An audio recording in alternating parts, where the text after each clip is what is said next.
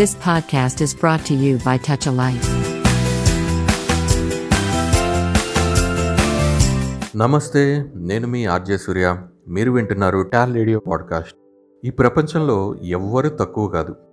ప్రతి ప్రాణి ప్రత్యేకమే ప్రతి జీవి వైవిధ్యమే. ఒకరు మనకంటే తక్కువ అనుకోవడమే అతిపెద్ద పొరపాటు.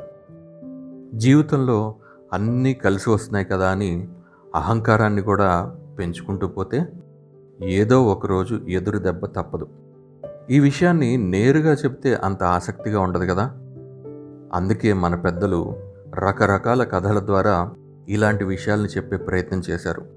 అలాంటి ఓ కథే మహాభారతంలో కనిపిస్తుంది. అదేంటో ఇప్పుడు విందామా? మహాభారతం రోజుల్లో ఓ పెద్ద వ్యాపారి ఉండేవాడు. అతనికి ముగ్గురు పిల్లలు. ఆ పిల్లలకి ఒకరోజు ఓ కాకి పిల్ల దొరికింది. నల్లగా నిగనగలాడుతోంది కదా అని దాన్ని ముద్దు చేయడం మొదలుపెట్టారు ఆ పిల్లలు. ఇంట్లో మిగిలిపోయిన ఆహారాన్నంతా తీసుకొచ్చి దానికి కొసరు కొసరు తినిపించి గుండ్రంగా తయారు చేశారు. అంత పెద్ద ఇంట్లో పెరగడం వల్ల ఆ కాకి అహంకారానికి అంతు లేకుండా పోయింది. ఈ భూమి మీద తనంత గొప్ప పక్షి లేదని గర్వంతో విర్రవేయడం మొదలుపెట్టింది. ఓ రోజు ఆ కాకి వ్యాపారి పెరట్లో అటు ఇటు పచారులు చేస్తోంది. ఇంతలో తనకి ఆకాశంలో ఓ హంసల గుంపు ఎగురుతూ కనిపించింది. ఓయ్ హంసలు మిమ్మల్ని చూస్తే నాకు జాలేస్తుందయ్యా. పాపం మీకు ఎవరు తిండి పెడుతున్నట్లేదు. అయినా ఎగరటం ఏంటి? ఎప్పుడూ ఒకేలాగా సాగిపోతూ ఉంటారు.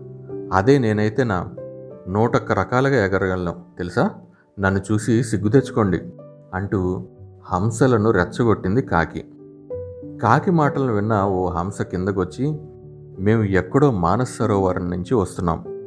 అంతంత దూరాలు ప్రయాణం చేయగలం కాబట్టి లోకం మమ్మల్ని గౌరవిస్తోంది. మాతో నీకు పోటీ ఏంటి? అంటూ కాకికి నచ్చ చెప్పే ప్రయత్నం చేసింది. కానీ కాకికి పొగరు తలకెక్కింది కదా. వెనక్కి తగ్గే వినయాన్ని ఎప్పుడో కోల్పోయింది. నాతో పోటీ అంటే భయపడి ఇలాంటి కబుర్లు చెప్తున్నావు. నీకు నిజంగా దమ్ముంటే పోటీకి రా. అంటూ రెచ్చగొట్టింది కాకి.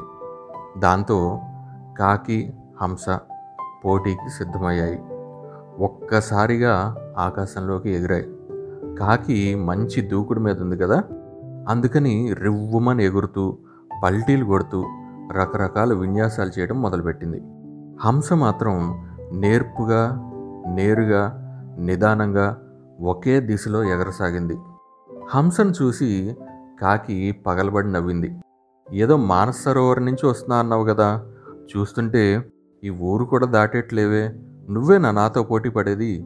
అంటూ ఎగతాళి చేసింది. కానీ హంస మాత్రం చిరునవ్వే సమాధానంగా ముందుకు సాగిపోయింది. చూస్తూ చూస్తుండగానే కాకి ఇల్లు దూరం అయిపోయింది. పోటీలో పడి సముద్ర తీరం దాటి వచ్చేశారు. ఏటు చూసినా నీరే కనిపిస్తోంది. అలసిపోయి కాలు మోపేందుకు ఇసుమంతైనా ఇసుక కనిపించటం లేదు. ఇదంతా చూసిన కాకి గుండె జల్లుమంది. ఎలాగోలా ముందుకు వెళ్దామంటే ఓపిక నశించిపోయింది. వెనక్కి తిరిగేందుకు కూడా తన ఒంట్లో సత్తు మిగల్లేదు. ఇంకాసేపటికి రెక్కలు కూడా కదిలించలేని స్థితికి చేరుకుంది కాకి. క్రమంగా సముద్రంలోకి జారిపోవడం మొదలుపెట్టింది. ఎవరైనా నన్ను కాపాడండి నేను ఎగరలేకపోతున్నాను అంటూ జాలిగా అరవసాగింది. కాకి అరుపులు విని వెనక్కి చూసిన హంసకి విషయం అర్థమైంది. కాకి పొగరు దాని ప్రాణాల మీదకు తెచ్చిందని తెలిసింది. అయినా సరే జాలిపడి దాని దగ్గరికి వెళ్ళింది. కాకిని తన నోట ఖర్చుకుని దాని ఇంటికి చేర్చింది. ఎంగిలి మెతుకులు తిని పెరిగిన నేను నీ గొప్పదనాన్ని తెలుసుకోలేకపోయాను. అనవసరంగా రెచ్చగొట్టాను. చివరికి నా ప్రాణాల మీదకే తెచ్చుకున్నాను. అయినా నువ్వు పెద్ద మనసుతో నన్ను కాపాడావు. లేకపోతే ఆ సముద్రంలో కలిసిపోయేదాన్నే. ఇంకెప్పుడు గొప్పలకు పోను. ప్రతి ఒక్కరూ కూడా ప్రత్యేకమే అని ఇక నుంచి నేను గుర్తుంచుకుంటాను. నన్ను క్షమించు అంటూ హంసను వేడుకుంది కాకి. కాకి మాటలు విన్న హంస నవ్వుకుంటూ మానస్ సరోవరం వైపు రివ్వున ఎగిరిపోయింది.